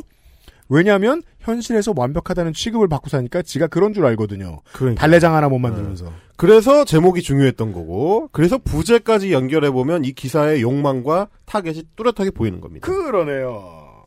명문대를 졸업한 대기업 직장인 A씨. 직장에서 인정받는 그는 업무적으로 흠이 없다. 아니, 아니, 이런 말을 스스로 하고 다니는 것 자체가 이미 업무적으로 흠이 어- 있는 인간이거든요. 이게. 그게 저 요파스에서 굉장히 심각해요. 안승준 군이 자주 하는 말이죠. 우리 직장에 햇님이 없네? 그럼 너죠? 어, 그렇지, 그렇지. 네. 만약에 업무적으로 흠이 없다는 말을 A 씨가 한 게 아니라면은 음, 음. 누가요, 그러면? 기자는 어떻게 알았을까요? 그러니까. 기자 본인이거나 기자의 동료다. 어. 보통 웹소설이 이렇게 시작하죠. 네, 완벽한 대상 하나 놓고 그렇죠. 성실한 성격 때문에 일을 미루지 않고 모든 일은 마감에 맞춰 완벽히 해낸다. 성격이 성실할 수가 있어? 자, 이, 내, 이, 이 내용만으로 이 기사가 사실에 의거하지 않았음을 기자가 스스로 인정하고 있죠. 이건 사실일 수 없는 내용이잖아요. 그렇죠. 일을 미루지 않고 모든 일은 마감에 맞춰서 완벽하게 해내는 업무적으로 흠이 없는 명문대 출신의 대기업 직장인. 이런 등장인물이 주인공과 사랑에 빠지는 과정이 이제 그렇죠, 웹소설이죠. 그렇죠. 그게 웹소설이죠. 네. 농축산인의 말이 지금 중요하게 지금 지나간 게요. 자기 성격이 성실하다고 말하는 사람하고 소개팅하지 않는 게 좋습니다. 그 성격 일단 그냥 그런 성격이 아닐 거거든요. 그래서 있을 수 없는 거라서. 어, 이 네. 정도면은 굉장히 위험할 것 같아요. 중증이에요, 중증. 심각한 뭐라, 사람이에요. 뭐라 그러지, 뭐, 이렇게. 강박증? 음. 갈등을 싫어하는 성격 때문에 동료들과도 잘 지낸다. 그러니까. 위험 회피요. 위험은- 토론을 회피하고. 약간 독선적이야. 아니 맥락을 보세요. 북부대공이라니까 판타지 웹소설에 나오는 북부대공입니다. 이런 네. 분들은 위험 회피용은 보통 등에 칼 꽂는 스타일이죠. 나중에. 하지만 그의 주식 계좌는 만년 파란불이다.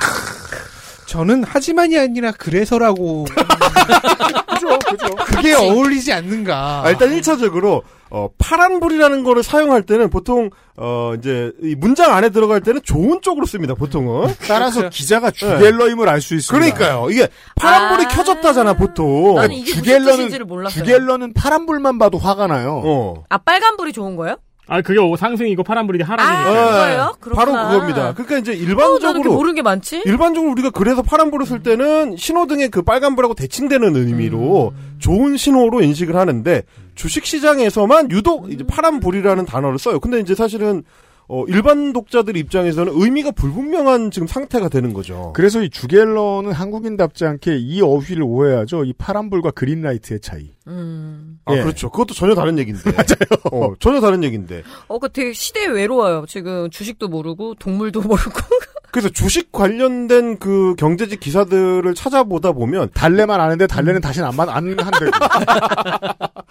경제지 기, 기자 기사들만 유독 이 빨간불 파란불을 잘못 씁니다. 그렇죠.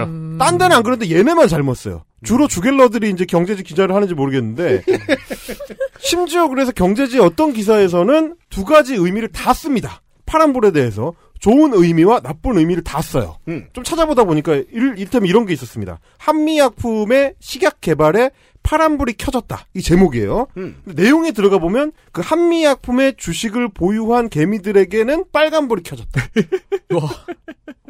그 빨간불은 이제 상승이니까 좋은 거야. 근데 제목에는 파란불이 좋은 걸로 돼 있어요. 한미약품의 프로젝트는 순항을 하게 순항하게 돼 될것 같고. 있어. 상승장이 되면서 이제 주주들에게는 빨간불이 되는 거예요. 우린 우린 그냥 이무진 씨 노래나 들읍시다.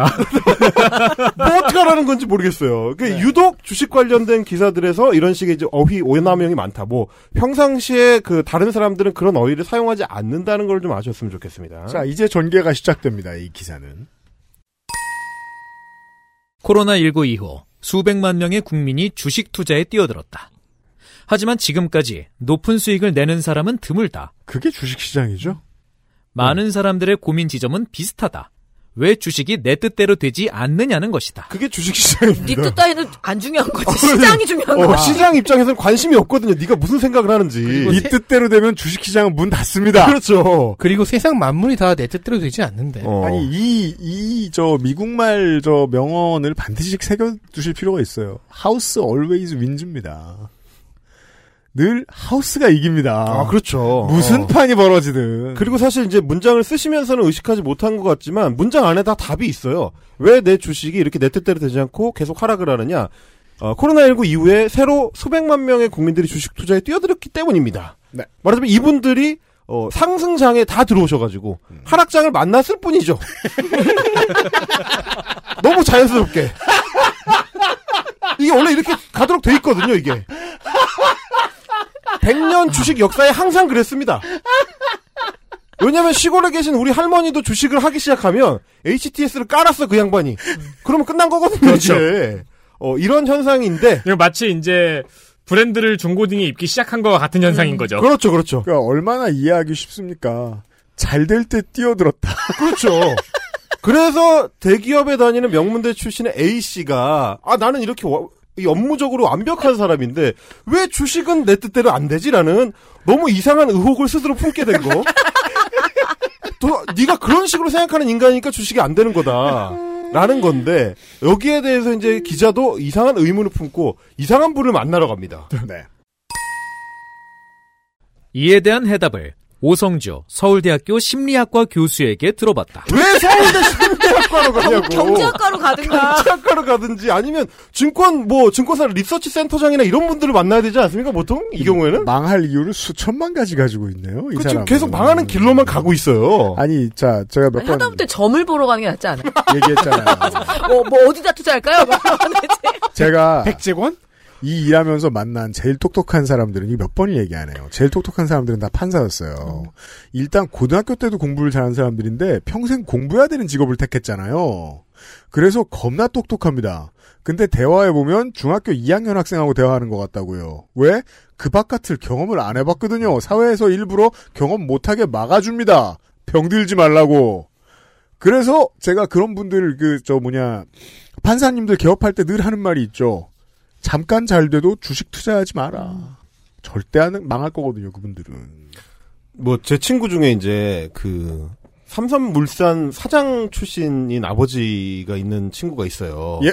그러면 그분의 친구들도 다 막 그 쟁쟁한 기업가 출신들 아니겠습니까? 네, 대기업 계열사니까요. 그런 사람들은 또 이제 보통 이제 조찬 모임 같은 거 자주 하잖아요. 그 자기들끼리 모여가지고 밥 먹으면서 뭐 이런저런 얘기하고. 근데 이제 주로 얘기하는 게 주식 투자나 뭐 부동산 투자 이런 얘기 많이 한대요.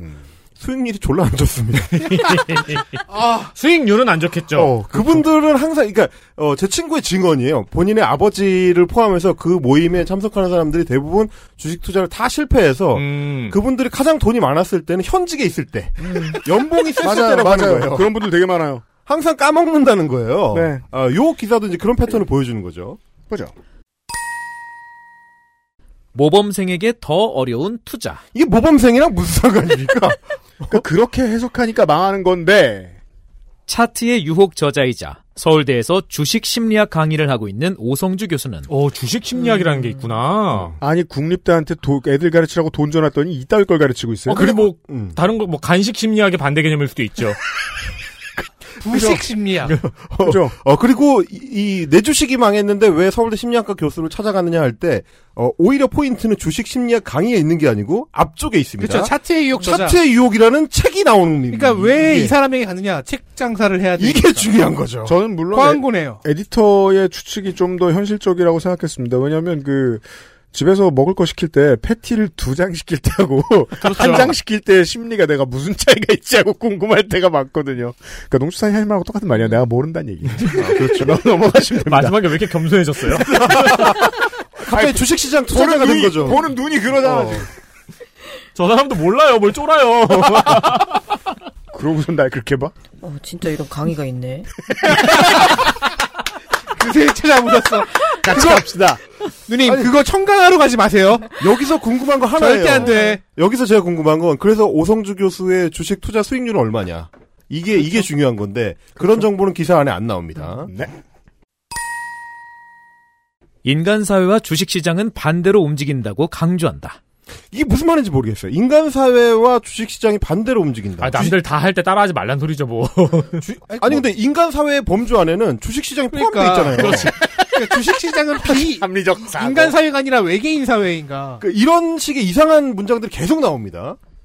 인간 사회에 적응하기 위해 터득한 법칙과 사고 체계가 주식 시장에서는 오히려 성공을 방해하는 장애물이 된다는 것이다. 그러니까 이것도 마찬가지예요. 인간 사회 안에 역시 주식 시장이 포함되어 있는데 그러면 인간 사회에 적응하기 위해서 터득한 법칙과 사고 중에 경제적 사고도 있거든요. 네. 근데 그게 주식 시장에서는 오히려 방해물이 된다. 이제 이런 식의 얘기. 조금 전형적인 패턴인 게 자본의 신격화죠. 주식 네. 시장은 음. 인외 뭔가 마감. 다르다. 인외 사계다. 뭔가 신비스러운 위치를 굳혀줍니다. 그래서 인간 사회에 적응하기 위해 터득한 법칙과 사고 체계의 범주에는 어, 주식 투자 스킬은 일단 포함이 안 된다는 전제가 들어가 있습니다. 네, 그래서 이 사람이 뭐 완벽하네 어쩌네 이런 말 그렇게 많이 흘려놨군요.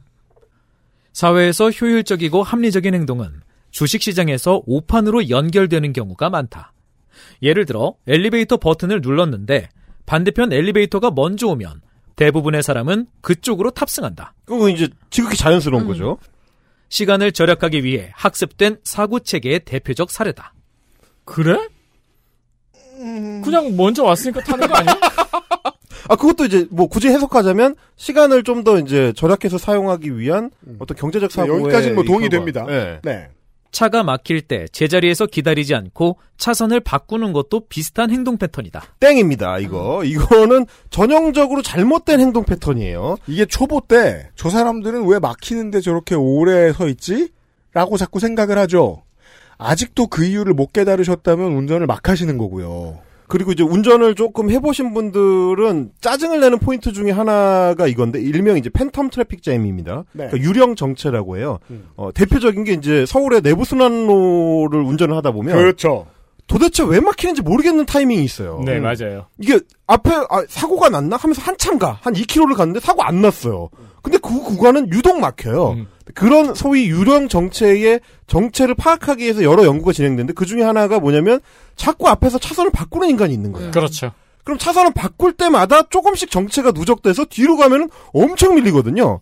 이렇게 하지 말라고 항상 교통 관련된 얘기를 할 때마다 나오는 대표적인 비경제적인 행동 패턴입니다. 제가 그 플린스톤에서 봤던 명장면이 있어요. 그 아버지가 일찍 출근해야 되는 때였어요. 근데 고속도로가 2차선인 거예요. 고인돌 가족 프린스톤 말씀하시는 거예요? 네, 그 저 돌로 굴러가는 자동차를 몰고 다니잖아요. 네. 그래서 안 막히는 쪽 차선으로 빠지죠 옆으로?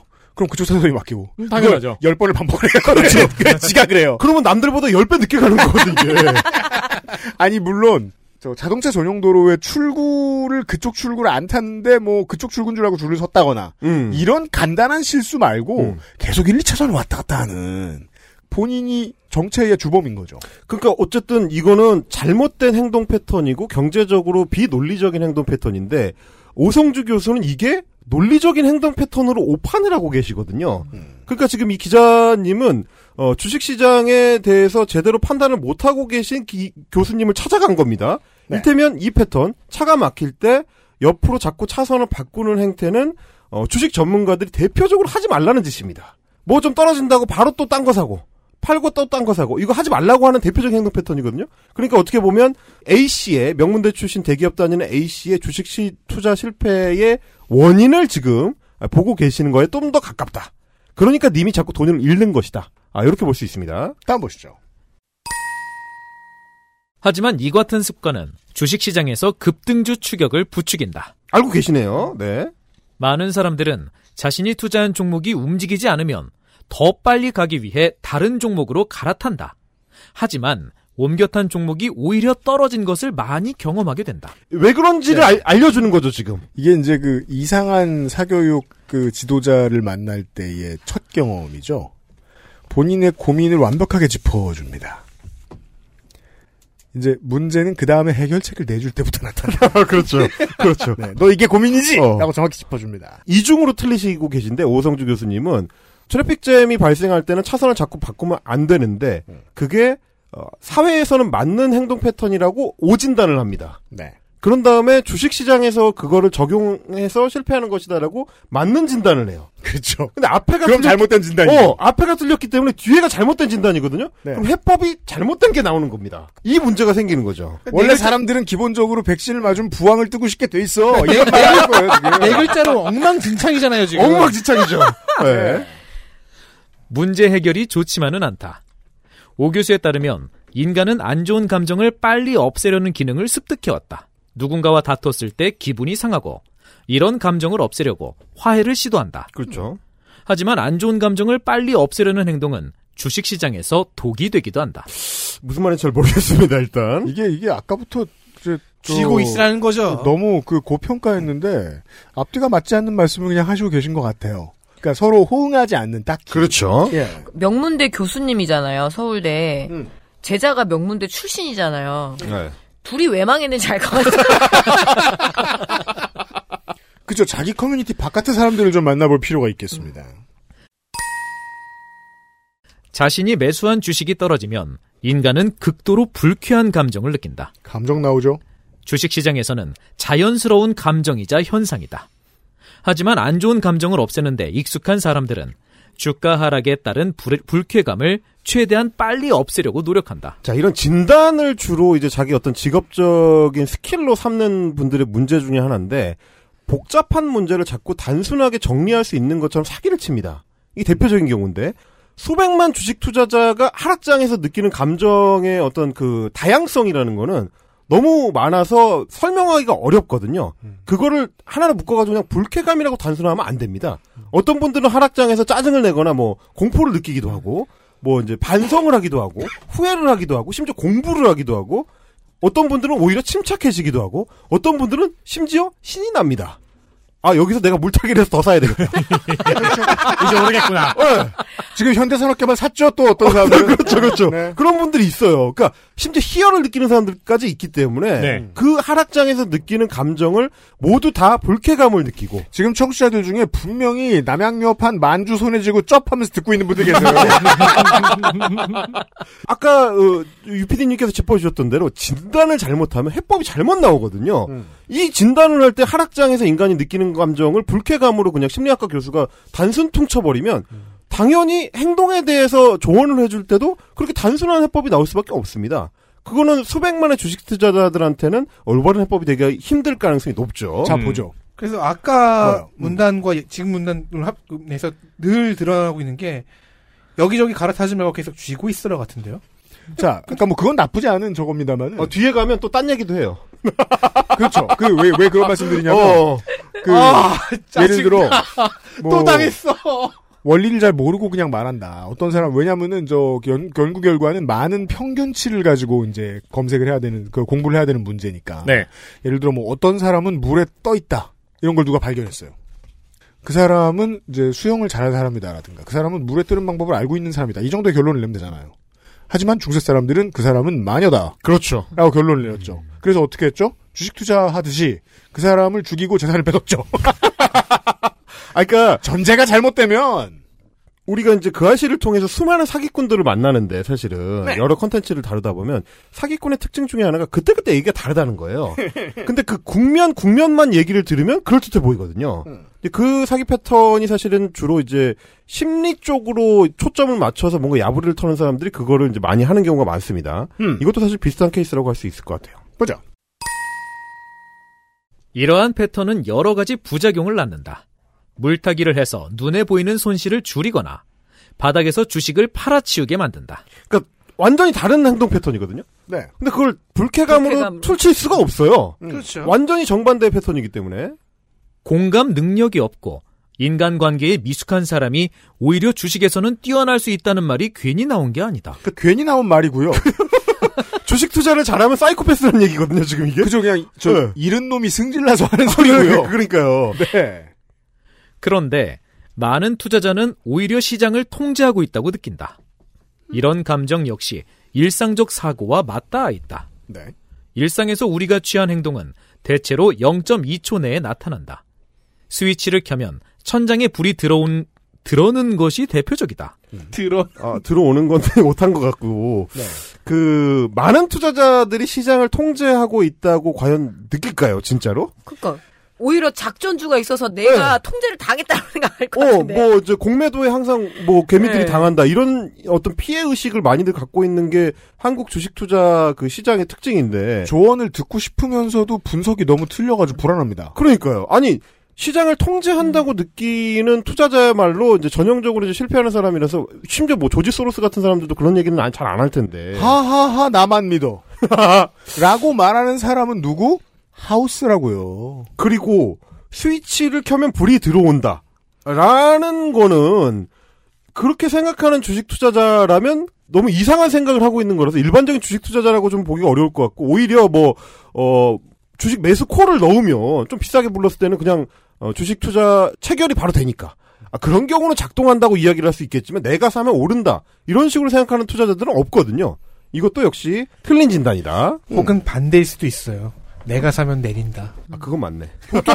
그러게요. 그 생각을 하는 사람들은 많이 봤죠, 우리가. 나는 그렇게 마이너스 통제를 하고 있다. 음.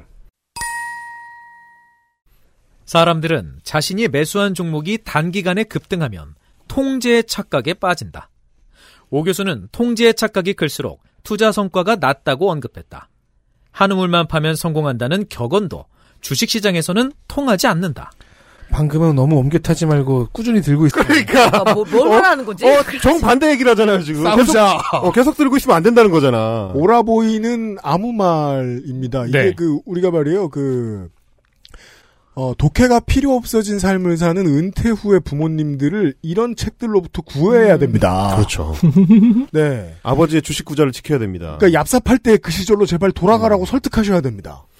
그래서 이제 뭔가 좀 그래서 뭐 결론이 뭐야라고 기대할 때 어, 기사의 최종 단락이 나옵니다.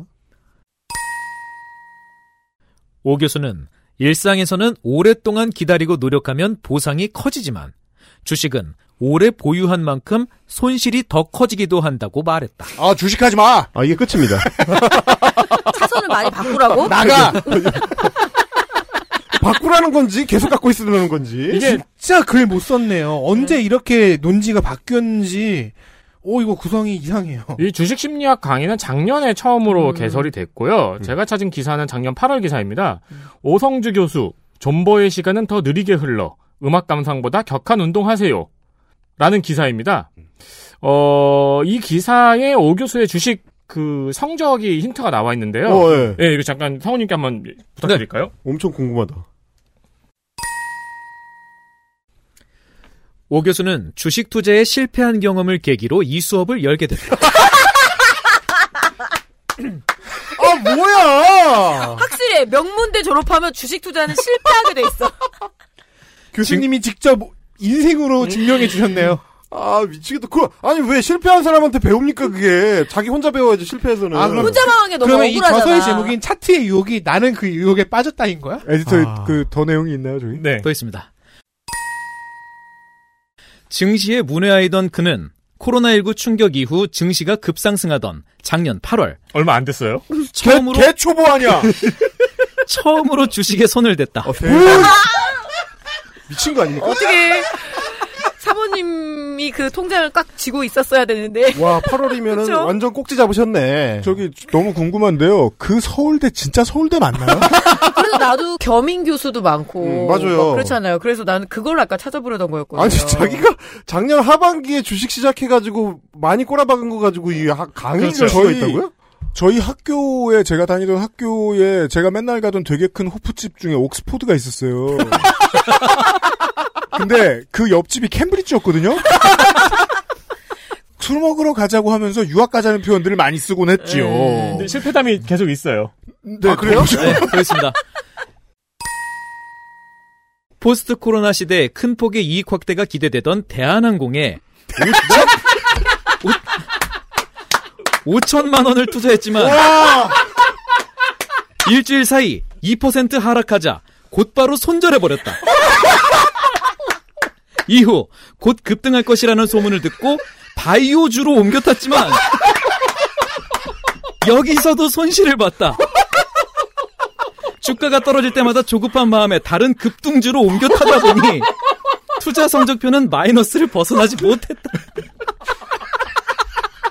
뭐냐고. 아, 그러면은, 맞네. 이 차트에 저서는 내가 어떻게 망했는가 해야 되네. 일기장이네, 일기장. 근데 교수님 일기는 좀 집에서 혼자 보세요. 정말 현명한 사람인 거죠. 주식 투자 딱 반년 해보고 아 그냥 책 써서 돈 벌자. 그죠, 그렇죠. 강인이 개설하고. 이게 중요해요. 네. 진짜. 하우스 윈즈를 배운 거예요. 그렇죠. 그런데 이 지금 헬마우스님이 이렇게 해준 거 보니까 이게 국내 도서 주간 베스트 220이잖아요. 네. 그리고 경제경영 주간 베스트 38이잖아요. 네. 이거에서 5천만 원 못 벌어요. 그렇죠. 내가 책을 써봤는데 50만 원 벌기도 힘들어, 저저 정도면. 훨씬 높은 순위를 해보고 벌어. 여전히 자가를 구하는데 100년이 더 필요한 농축산인의 충고였어요. 아, 그리고 제가 한 가지 본 게 있는데 이거 출판사가 한국경제신문 신문이네요. 어 저희가 지금 소개드린 두 어, 개의 예, 기사 둘다 얘기할 거예요. 한경이에요. 예. 네, 그러니까요. 아까 제가 그래서 그래서 궁금했던 거예요. 이 기사는 뭔가 좀 기사를 쓰다 만 것 같고, 그쵸. 뭔가 좀 맥락도 이상하고, 도대체 우리가 이- 이분한테 뭘 배울 수 있는가? 이건 뭘 위해서 작성이 된 기사인가?에 대해서 이제 깊은 고민을 한 끝에 이제 박음영 기자를 좀 이제 전에 기사 쓴 해서 네. 그 기사 검색해봤습니다. 이분이 도대체 무슨 기사를 썼는가? 근데 같은 날. 이 기사가 같은 이 릴- 날? 릴리즈가 되고 나서 같은 날 2시간 뒤에 거의 비슷한 제목의 인터뷰 기사가 박음영 기자가 쓴 게 올라옵니다. 회사 일 잘하는 당신, 주식은 왜 죽수나? 그렇죠. 어, 서울대 교수 잘하고 있었는데 내 주식은 왜 죽 쓰는가? 한국경제, 박의명 기자, 최예린 기자. 입력 2022년 1월 18일 18시 5분. 수정 2022년 1월 19일 00시 34분. 자, 그 앞에 읽어드렸던 기사를 쓰고 3시간 뒤입니다. 네. 그리고 보시면 이제 지면 A23이라고 해가지고 이 지면에도 들어갑니다. 나중에 쓴 건 지면에 들어갔어요. 음. 그 이걸로 알 수 있는 건 어, 이날 최고의 승자는 박음영이다. 인터뷰 인터넷 기사도 릴리즈하고 어, 지면에도 하나 실었기 때문에 네. 안 다쳤거든요, 자기는. 아, 그렇죠. 그리고 유유히 집에 간 거죠. 네. 약간 이제 그런 느낌이고. 그리고 투자까지 안 했으면 완승이죠. 어, 그렇죠. 예. 그래서 사실은 이 회사 일 잘하는 당신 주식은 왜 죽쓰나 이거는 이제 온라인에 release 되는 거에 비해서 약간 tone down을 시킨 이 제목이잖아요. 거의 비슷한 내용이지만 약간 tone down을 시킨. 음. 그렇죠. 어, 요거에 대해서는 사실 이제 기사를 자세히 읽어볼 필요가 없이 우리 이제 부제만 봐도 우리가 아까 봤던 그 기사입니다. 부제 확인하시죠. 차트의 유혹 저자 오성주 서울대 교수의 진단. 현실과 너무 다른 증시. 현실에선 빠른 대응이 효율적. 빠른 대응했다가 엄청 일타 이른다고 진짜 않나요? 대한항공 현실은 갔다가 다르다. 들고 있어라. 뚱주 찾으러 가셨다가 원래 이게 삼촌들이 투자하는 게 제일 무서운 게 뭐냐면 했던 실수를 반복하죠. 그러니까 결국 이 기사는 이건 될 거야라며. 이 기사는 책을 팔아야 되는데 안 팔리고 있는 교수가 음. 그 책을 내준 출판사의 그 신문에다가 홍보기사 쓴 거네요. 아예 한경에서 네. 서울대에. 이런 강의가 있다고 하니까 교수 찾아가가지고 이런 그죠. 책 한번 내자고 이야기한 다음에 책 나오고 그렇겠죠. 예. 한경에서 밀어주고 있는 거예요. 네, 이 차트의 유혹이라는 책, 오성주 교수가 썼다는 책은 한국경제신문 출판부가 내놓은 책입니다. 그렇죠. 그렇습니다. 네. 한국경제신문 출판부에서 1월 3일에 출간을 했고요. 네. 그러니까 이제 한국경제는 이, 이런 안 플레이를. 한 거죠. 본인들이 출판을 하고 그 직후에 책 광고성 인터뷰 기사를 내고 아, 인터넷 어뷰징 기사를 내서 어, 유포를 하는. 그렇죠. 근데 심지어 효과도 없는 상태죠 지금.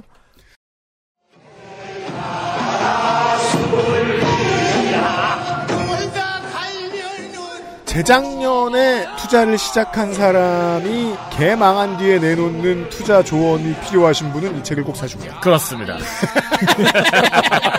대한항공 이렇게 하면 안 된다를 보여주는 대표적인 케이스 되겠습니다. 2022년 설맞이 기사 읽기 놀이 시간이었습니다. 어, 뭐, 너무 50대 라디오 진행자 같은 인사말입니다만, 그 집안일 많이 해야 되잖아요? 그때, 화내지 마시고. 잘 달래세요. 다듬어 놓은 걸 사면 되고요. 씻어 나온 콩나물. 한 천 원, 천 원만 더 쓰면 되는데. 예, 아니, 닦아놓은 그리고- 밤. 그리고 하다가 화나도 칼럼은 쓰지 마세요. 주식은 더더욱 안 되고요. 그리고 콩나물엔 웬만하면 흙이 묻지 않습니다. 엎어지지 말고요. 빙판에. 네. 덕질인가, 농축산인가, 윤선민 에디터와 헬마우스님과 윤건성 업계서 수고해 주셨습니다. 좋은 명절 되십시오. 새해 복 많이 아, 받으세요. 새해 복 새해 복 많이 받으세요. 감사합니다. 추석 때 만나요. 감사합니다. XSFM입니다. I D W K